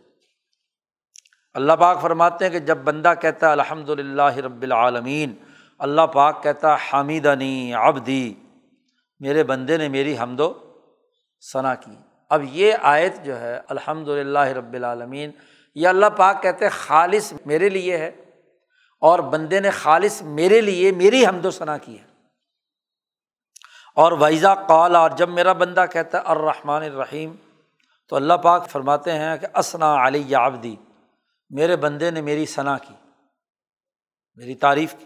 یہ بھی آیت صرف اور صرف اللہ کے لیے۔ اور جب میرا بندہ کہتا ہے، مالک یوم الدین، تو اللہ پاک فرماتے ہیں مت جدنی ابدی میرے بندے نے میری بزرگی بیان کی۔ اور ویدا کالا اور جب بندہ یہ کہتا ہے کہ ایا کا نا بدو و ایا کا نستعین، تو اللہ پاک فرماتے ہیں کہ یہ آیت جو ہے آدھی میرے لیے ہے، آدھی میرے بندے کے لیے ہے۔ ہادہ بینی و بینا ابدی جی کہ ایا کا نابدو کا ٹکڑا جو ہے، یہ کیا ہے؟ اللہ کی عبادت کرنے کا۔ اور جب نستعین کہا ہے، تو یہ بندے نے گویا کہ مجھ سے سوال کیا ہے مدد کا۔ تو ولی آبدی ماں سالہ میں اپنے بندے کو جو سوال کرتا ہے میں ضرور اس کی مدد کرتا ہوں۔ اب یہ حدیث واضح کر رہی ہے کہ نماز کیسے پڑھنی چاہیے یعنی صورت فاتحہ پڑھتے ہوئے کیا سمجھنا چاہیے؟ جی۔ اور جب میرا بندہ کہتا ہے اح دن سراۃ المستقیم سراۃ الزین انعامتا علیہم غیر المغضوب علیہم ولدین اللہ پاک کہتے ہیں حاضہ لبدی یہ پوری دعا جو ہے میرے بندے کے لیے ہے۔ اور ولی آبدی ماں سالہ اور میں اپنے بندے کو جو مجھ سے سوال کیا ہے، میں اسے ہدایت سرات مستقیم کی ضرور دوں گا۔ شاہ صاحب فرماتے ہیں کہ اب اس حدیث پر ذرا غور و فکر کرو۔ اشارہ فضالی کا اشارت العمر اس بات کی طرف اشارہ ہے کہ آدمی جب بھی صورت فاتحہ پڑھے اور جملہ بولے مثلاً الحمد للہ رب العالمین کا جملہ بولا اس نے۔ تو ملاحظہ کرے کہ میرے رب نے مجھے جواب دیا ہے کہ حامدانی اب دی یہ اگر ملاحظہ کرے گا تو مشق کر رہا ہے نا۔ اللہ کے حضور میں کھڑا ہوا ہے۔ اب اس حدیث میں واضح طور پر یہ ہے کہ بندہ جب بھی جملہ کہتا ہے اللہ اس کا ایک جواب دیتا ہے۔ تو گویا کہ اللہ سے آپ مکالمہ کر رہے ہیں نا۔ تو اس کا لحاظ کر کے اس نے صورت فاتحہ پڑھی نماز میں؟ تو فعن یونب لل حضوری تم بیہن بلیغن جب ہر ہر جملے پر اللہ نے جو جواب دیا ہے، اس کا وہ حضوری طور پر لحاظ رکھے کہ اللہ پاک نے مجھے کیا ہے، جواب دیا ہے۔ تو حضوری کی کیفیت ہوگی یا نہیں؟ تو یہ مشق کرنے کا طریقہ خود نبی کرم صلی اللہ علیہ وسلم نے، بلکہ اللہ تبارک و تعالیٰ نے اپنے نبی کو بتلا دیا کہ میں جواب دیتا ہوں۔ اب جتنے لوگ بھی صورت فاتحہ پڑھ رہے ہیں، ان کو جواب دے رہا ہے اللہ تبارک و تعالیٰ۔ ایک تو یہ، مشق کا طریقہ کار کہ اللہ تعالیٰ نے اس قول سے نبی اکرم صلی اللہ علیہ وسلم نے نفس کی تمرین کا طریقہ بتلایا۔ اور پھر اسی کے ساتھ ساتھ دعائیں بتلائیں کہ ثنحن نبی یو صلی اللہ علیہ وسلم فصلا تھی نبی اکرم صلی اللہ علیہ وسلم نماز میں جو مصنون دعائیں پڑھتے تھے۔ مثلاً رقوع سے اٹھنے کے بعد ہاں جی رقوع کے اندر دعائیں، سجدے میں دعائیں، جلسے میں، قومے میں، یا خود ہاں جی قیام کی حالت میں بھی لمبی لمبی دعائیں نبی کرم صلی اللہ علیہ وسلم سے منقول ہیں۔ ان کی تفصیلات آگے آ رہی ہے۔ وحیہ مذکورت الفی حدیث علی رضی اللہ تعالیٰ عنہ، حضرت علی رضی اللہ تعالیٰ عنہ کی احادیث میں کثرت سے یہ دعائیں موجود ہیں۔ جی تو جنہیں یاد ہیں وہ ان اور اوقات میں پڑھ سکتے ہیں۔ اس سے کیا ہے؟ مزید حضوری کی کیفیت پیدا ہوتی ہے۔ سجدے کی حالت میں رقوع کی حالت میں، قیام کی حالت میں۔ تو یہ مشق کا طریقہ بتلا دیا۔ کہ نماز کی مشق ایسے کی جائے۔ اب ان اخلاق کے حصول کے لیے، اخبات کے بالخصوص حصول کے لیے نماز کی مشق یہ تھی۔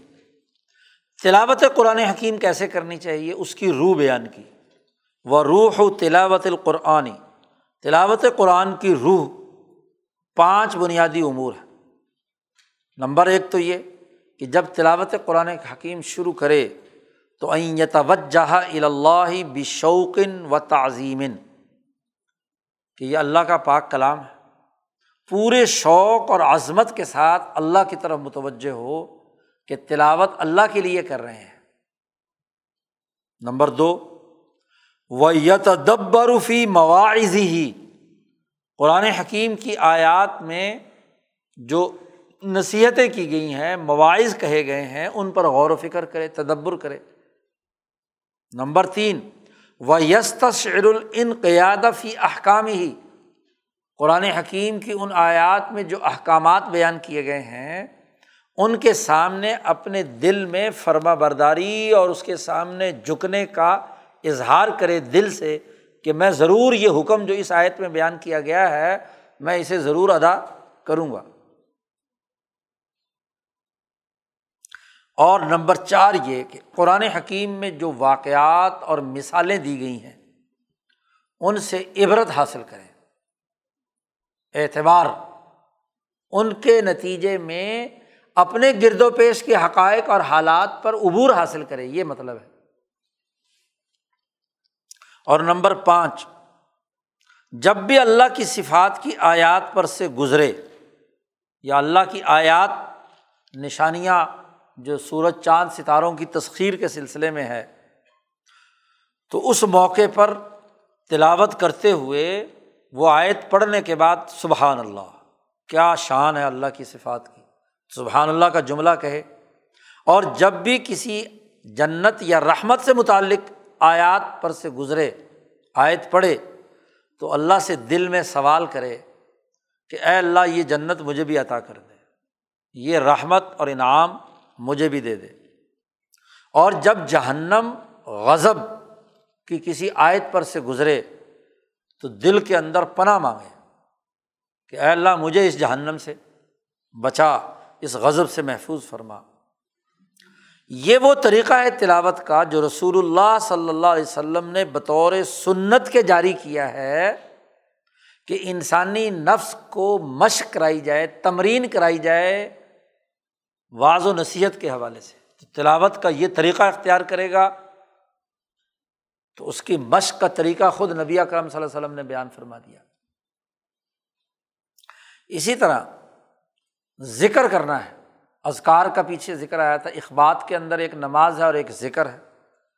تو ذکر جب کرے تو ذکر کی روح کیا ہے؟ الحضور۔ سب سے پہلی بات۔ کہ جب لا الہ الا اللہ کا ذکر کیا یا اللہ کا ذکر کیا تو گویا کہ اللہ کے دربار میں حاضر ہے، حاضری کا تصور۔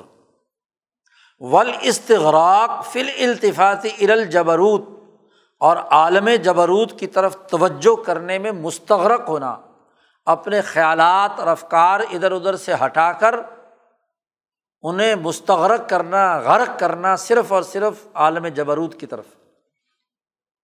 اور اس کی مشق یہ ہے، اس کا طریقہ کار بھی شاہ صاحب نے بیان کر دیا کہ جب ذکر کرے لا الہ الا اللہ یا اللہ اکبر کہا اس نے، تو پھر ذرا چپ ہو کر سما یس من اللہ۔ اللہ سے مکالمہ کر رہا ہے نا۔ تو اللہ کی طرف سے سنیں، کان لگا کر، دل کے کان لگا کر۔ کہ اللہ کہہ رہا ہے کہ لا الہ الا انا۔ کوئی خدا نہیں ہے سوائے میرے۔ اور وہ انا اکبر۔ کیونکہ جو جملہ آپ نے زبان سے دہرایا ہے، تو اللہ ضرور اس کا جواب دیتا ہے۔ جیسا کہ اس صورت فاتحہ سے معلوم ہوا۔ کیونکہ جب بندہ ہاں جی کسی بڑے آدمی کو بھی پکارے اور بڑا آدمی جواب ہی نہ دے۔ جی بالفرض کوئی جابر ظالم ہے، متکبر ہے، بس ہاں جی اس کے سامنے لوگ چیخو پکار کریں اور جواب نہ دے تو وہ تو بدبخت انسان ہوتا ہے۔ وہ تو متکبرین کا طریقہ ہے۔ ہاں جی اللہ تبارک و تعالیٰ تو رحیم و کریم اور رحمان ہے۔ جب بھی کوئی اسے آدمی پکارتا ہے کسی شریف آدمی کو آپ پکاریں اور وہ جواب نہ دے تو اس کو شریف کہا جائے گا۔ تو اللہ تو کریم ہے۔ تو جب بندہ اسے پکارتا ہے، اللہ ضرور جواب دیتا ہے، کیونکہ اللہ نے کہا ہے کہ اجیب دعوت دا دعانی۔ جب کوئی آدمی مجھے پکارتا ہے تو میں اس کا جواب ضرور دیتا ہوں۔ جب ایک بندے نے پکارا کہ لا الہ الا اللہ، ایک بندے نے پکارا اللہ اکبر تو ضرور اللہ نے جواب دیا ہے۔ ذرا ٹھہرو اور ذرا کان لگا کے اللہ کا جواب سنو۔ مشق کرو۔ آج سنائی نہیں دے گا، کل سنائی دے گا، کل نہیں دے گا، پرسوں دے گا۔ تو مشق کرنے سے، تمرین کرنے سے کیا ہے؟ خود بخود کیا ہے؟ تو نماز اور ذکر، اس تمرین اور مشق کے ساتھ کرنا۔ سما یقول، پھر وہ کہے، لا الہ الا اللہ وحدہ لا شریک الح کہ اللہ اکیلا ہے، کوئی اس کے ساتھ شریک نہیں۔ تو پھر اللہ کی طرف سے سنے کان لگا کے کہ لا الہ الا انا۔ اللہ تعالیٰ کہہ رہا ہے کہ میرے علاوہ کوئی خدا نہیں ہے اور وہ کہتا ہے، وحدی لا شریک لی، میں اکیلا ہوں، میرا کوئی شریک نہیں ہے۔ یہ کانوں سے سنے وہ ہا قزا جیسے جیسے یہ مشق کرتا چلا جائے گا، تو اس سے وہ حجاب دور ہوتا چلا جائے گا۔ اور اسے عالم جبروت کی طرف استغراق پیدا ہوتا چلا جائے گا۔ تو جتنی مشق سے یہ کرے گا، اتنا ہی کیا نتیجہ پیدا ہوگا۔ وقت اشار نبی صلی اللہ علیہ وسلم ذالکا نبی اکرم صلی اللہ علیہ وسلم نے اس کی طرف اشارہ کیا ہے۔ اس حدیث کے ہی ٹکڑے لائے ہیں یہ جو الفاظ یہاں پر ہیں جی جواب دینے والے۔ ایسے ہی ایک آدمی جب دعا مانگتا اللہ سے، تو دعا کی روح یہ ہے کہ آدمی یہ دیکھے کہ ہر طاقت اور قوت جو مجھے حاصل ہے، وہ اللہ کی طرف سے میرے پاس آئی ہے۔ میری اپنی کوئی طاقت اور قوت نہیں۔ لا حول ولا قوت اللہ بلّہ اور دعا کی دوسری اہم ترین شرط یہ ہے کہ دعا مانگتے وقت وہ ایسے ہو جائے جیسے کل میت فی ید الغسال۔ جیسے مردہ غسل دینے والے کے ہاتھ میں ہوتا ہے۔ مردے کی اپنی حرکت ختم، غسال، غسل دینے والا ہی اس کو ادھر ادھر پلٹتا ہے۔ تو گویا کہ مردہ بدست زندہ کی حالت میں ہو تو پھر دعا ہوتی ہے۔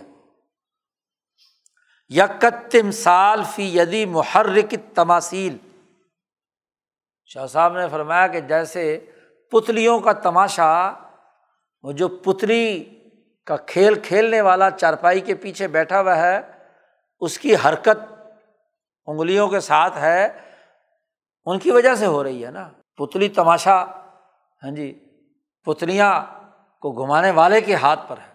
تو گویا کہ اپنے آپ کو ایک پتلی سمجھے، اور اس پتلی کی ڈور کس کے قبضے میں ہے؟ اللہ کے ہاتھ میں ہے۔ تو اس حالت کے اندر اگر دعا مانگتا ہے تو یہ دعا کی روح ہے۔ اور نمبر تین، دعا کے وقت میں اپنے دل میں مناجات اور عبادت کی لذت بھی محسوس کرے دعا کوئی فٹیک تھوڑا ہی ہے۔ جی کہ جی بس ایک فٹیک بھگت رہے ہیں۔ نہیں، لذت حاصل ہو۔ مناجات کی کہ میں اللہ تبارک و تعالیٰ سے سرگوشی کر رہا ہوں۔ اور اس کی وجہ سے ایک خاص لذت، ایک خاص ذائقہ، ذوق اس کے وجود کے اندر آ رہا ہے۔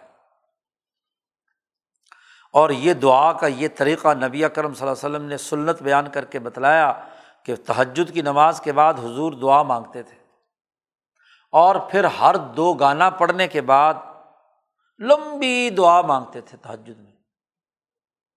لمبی نکاتیں دو پڑھتے تھے، پھر اس کے بعد بیٹھ کر ہاں جی لمبی دعا مانگتے تھے۔ اور وہ یق نیوفی ہا یدئی ہی اور ہاتھ بلند کر کے جی اٹھا کر بھیک مانگ رہے ہیں جیسے۔ یہ آپ صلی اللہ علیہ وسلم کا طریقہ تھا اور پھر فرماتے تھے، یا ربی یا ربی یا ربی۔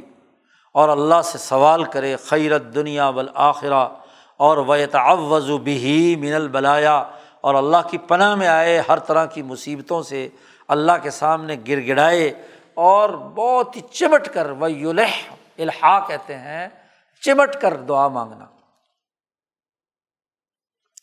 وہ یشتری تو فیضا کا اور اس دعا کے لیے اور ان کاموں کے لیے یہ لازمی اور ضروری ہے۔ تلاوت، ذکر اور دعا کے لیے کہ آدمی جو ہے فارغ دل کے ساتھ ہو۔ دل میں کوئی اور چیز نہ ہو۔ ہر قسم کی تشویشات دنیاوی امور سے فارغ کر لے۔ غیر لاہن لاہ و لاب میں مبتلا نہ ہو۔ ادھر ادھر کے کھیل، تماشے، شیخ چلی کی پلاؤ، نہ پکا رہا اس کا دل۔ اور ایسی حالت کے اندر نہ تو اسے ولا یقون و حاقن ولا حاقبن پیشاب یا پخانہ روکے ہوئے نہ ہو۔ ہاں جی اس سے فارغ ہو کر، یکسوئی کے ساتھ۔ ولا جا نہ بھوکا ہو، اور ولا غزبان اور نہ ہی غصے کی حالت میں ہو۔ غصے کی حالت میں، بھوک کی حالت میں ہاں جی ان حالات کے اندر دعا یا تلاوت یا ذکر پورا فائدہ نہیں دیتا۔ شاہ صاحب کہتے ہیں کہ یہ مشق کرے تو یہ دو اخلاق تہارت اور اخبات انسان کے اندر حاصل ہو جاتے ہیں۔ اور فائدہ عرف الانسان و حالت المحاظرہ اور اگر اس طرح مشق کرتے کرتے کرتے کرتے اس کے اندر حضوری کی کیفیت، حالت پہچان جائے انسان اور پھر کچھ دنوں کے بعد اسے محسوس ہو کہ وہ حالت گم ہو گئی ہے۔ وہ لذت اب نہیں مل رہی، وہ بات نہیں پیدا ہو رہی سم فقہ رہا تو پھر غور و فکر کرے، تفتیش کرے کہ یہ جو حالت مجھ سے گم ہوئی ہے، اس کا سبب کیا ہے؟ اس کے ممکنہ اسباب چار ہو سکتے ہیں۔ اس کو شاہ صاحب بیان کرتے ہیں۔ فعن غزارہ تو طبیعت ہی اگر طبیعت، حیوانی طبیعت اور بہیمیت کی قوت اس پر غالب ہو رہی ہے، وہ کثرت سے ہے۔ تو اس کو چاہیے کہ اپنی طبیعت کو حدود میں لانے کے لیے روزے رکھے۔ فعلیہ ہی بسوم فن لہو وجاؤن۔ اس لیے کہ وہ طبیعت کی جوش کو کیا ہے؟ کم کرتا ہے۔ آدمی کو شہوات اور تمام چیزوں سے روکتا ہے روزہ۔ لیکن یہ بات لازمی ہے کہ طبیعت کی اس شدت کو توڑنے کے لیے روزہ رکھے تو جیسی طبیعت جوش ہو اتنے ہی روزے رکھے۔ یہ نہ ہو کہ بس مسلسل روزے ہی رکھتا رہے۔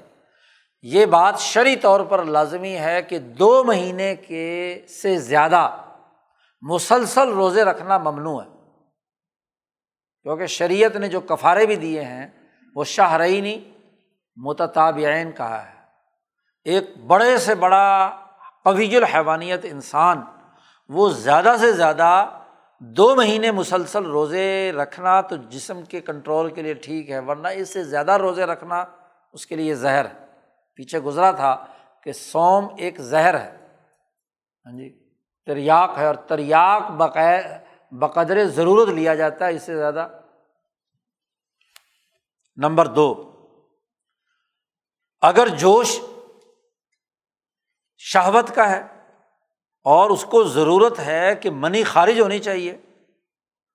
اور وہ تفرغ بن اصلاح المتعمی و المشرب او کانا ذہبہ نشات ہو یا اس کا نشات مسلسل کام کرنے کے نتیجے میں ختم ہو گیا اور دوبارہ کرنا چاہتا ہے، تو شادی کرے۔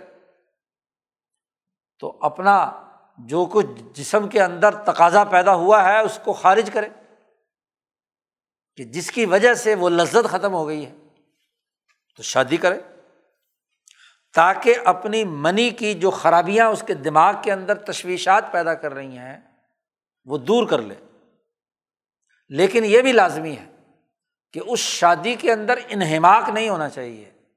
اس تعلق کے اندر، اس مفاہمہ اور اختلاط کے اندر ہر وقت اسی کی سوچ دماغ پر مسلط ہو جائے، ایسا نہیں۔ بس ضرورت ہے کہ انسان کے جسم کا ایک قدرتی ہاں جی جوہر ہے، وہ جب حد سے زیادہ بڑھتا ہے تو جسم کے اندر انتشار کی کیفیت ہوتی ہے، تو علاج کے طور پر شادی کا عمل ہے۔ والی الح شاہ صاحب کہتے ہیں، یہ شادی اور نکاح کا معاملہ جو ہے، یا عورت اور مرد کا تعلق، یہ قد دوائی، یہ دوا کے طور پر ہو، تاکہ اس کا نفع ہو۔ اور وہاں اگر بڑھ گیا تو پھر کیا ہے؟ پھر خرابی پیدا ہوگی۔ اس کے فساد سے بچے۔ تیسری شکل یہ ہے کہ اگر یہ جو حضوری کی کیفیت ختم ہوئی ہے، ارتفاقات کے اندر مشغول ہونے کی وجہ سے کمائی دھندے میں لگا ہوا ہے ہاں جی سیاسی کاموں میں لگا ہوا ہے، معاشی دولت حاصل کرنے کے چکر میں لگا ہوا ہے، گھریلو کام کاج کی مشغولیتیں بڑھا لی ہیں۔ یا لوگوں کے ساتھ، فضول لوگوں کے ساتھ گپ شپ لگانے سے حضوری کی کیفیت ختم ہو گئی ہے۔ تو لوگوں کے ملنے جلنے یا ارتفاقات میں زیادہ مشغولیت کی وجہ سے یہ نماز کی لذت ختم ہو گئی ہے۔ تو پھر علاج کرے کہ جب ارتفاقات ضروری معاشی، سیاسی سرگرمیاں کرے تو اس کے ساتھ عبادات کو شامل رکھے۔ اتنی ہی تعداد پڑھنے پڑھانے کی، ذکر اذکار کی، تلاوت کی بڑھا لے۔ تو جتنی زیادہ مشغول، کیونکہ اب ارتفاقات کو سرے سے تو نہیں چھوڑا جا سکتا۔ روٹی روزی تو کمانی ہے۔ جی یا اسی طریقے سے لوگوں سے میل جول تو ختم نہیں کیا جا سکتا۔ لیکن اس میل جول کا آغاز مجلس میں بیٹھے ہیں تو آغاز اللہ کے نام سے کرے، اختتام اللہ کے نام سے کرے اور وہاں اخلاق یا دین کی کوئی بات اور اس کی دعوت کا پروگرام چلائے۔ میل جول میں سوائے فضول لغ ادھر ادھر کی گپاسٹنگ کے ہاں جی بجائے وہاں صحیح اور سچے فکر کی دعوت دے۔ تو صحبت ناس سے روکنا نہیں ہے، وہ تو ضروری ہے، لیکن اپنا ایک اعلیٰ نظریے کے ساتھ کام کرے وہاں۔ اور ایسے ہی جو ارتفاقات یا معاشی سرگرمیاں ہیں، ان میں بھی اللہ کے نام سے آغاز کرے۔ اور اس کے احکامات اور شریعت کا لحاظ رکھے تاکہ وہ حضوری کی کیفیت دوبارہ بحال ہو جائے۔ و ان کانا امتلاع اویت الفکری بھی خیالات مشوشتن، اور اگر اس کے افکار کا دماغ اور فکر کا بھی ایک برتن ہوتا ہے، اس کے برتن میں، فکر کے برتن میں سمجھدانی جسے کہتے ہیں، اس کے اندر تشویش انگیز خیالات پیدا ہو رہے ہیں۔ اس کی وجہ سے حضوری کی کیفیت سوچتا ہی رہتا ہے، سوچتا ہی رہتا ہے اوٹ رانگ چیزیں جن کا کوئی عملی زندگی سے تعلق نہیں ہے۔ طرح طرح کے خیالات، توہمات اور تشویش چیزیں آ رہی ہیں۔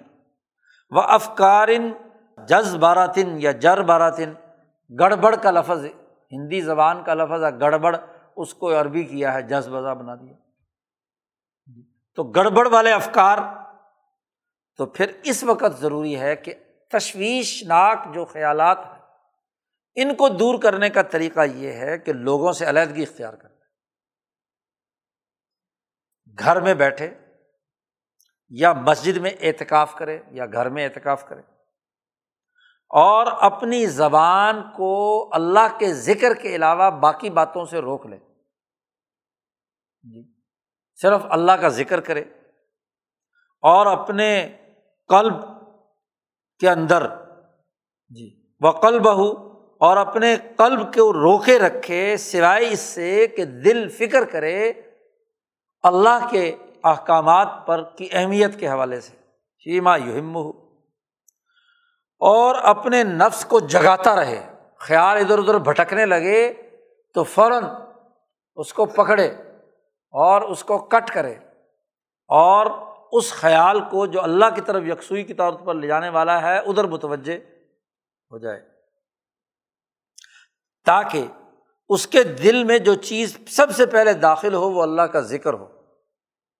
اور وہ آئندہ یرید ینامہ لیت خلا قلب ہو ان تلکل اشغال اور جب وہ سوئے تو اس کا دل ان اشغال سے فارغ ہو۔ تو کچھ دن مشق کرے گا تو آدمی کو خیالات پر کنٹرول کرنے کی صلاحیت پیدا ہو جائے گی اور اس کا فکر یکسو ہو جائے گا۔ اللہ سے تعلق قائم ہو جائے گا۔ تو یہ دو بنیادی خلق اصول اخلاق میں سے ہیں۔ ایک تہارت اور ایک اخبات۔ اور ان دونوں کی روح بیان کر دی اور ان روحوں کا لحاظ کر کے یہ دونوں کام کیے جائیں تو یہ انسان کے تہذیب نفس کا کام کرتے ہیں۔ تہذیب نفس، تیسرا اور چوتھا خلق ان شاء اللہ اگلے ہفتے پڑھیں گے۔ چلو دعا کر لو۔ اللہ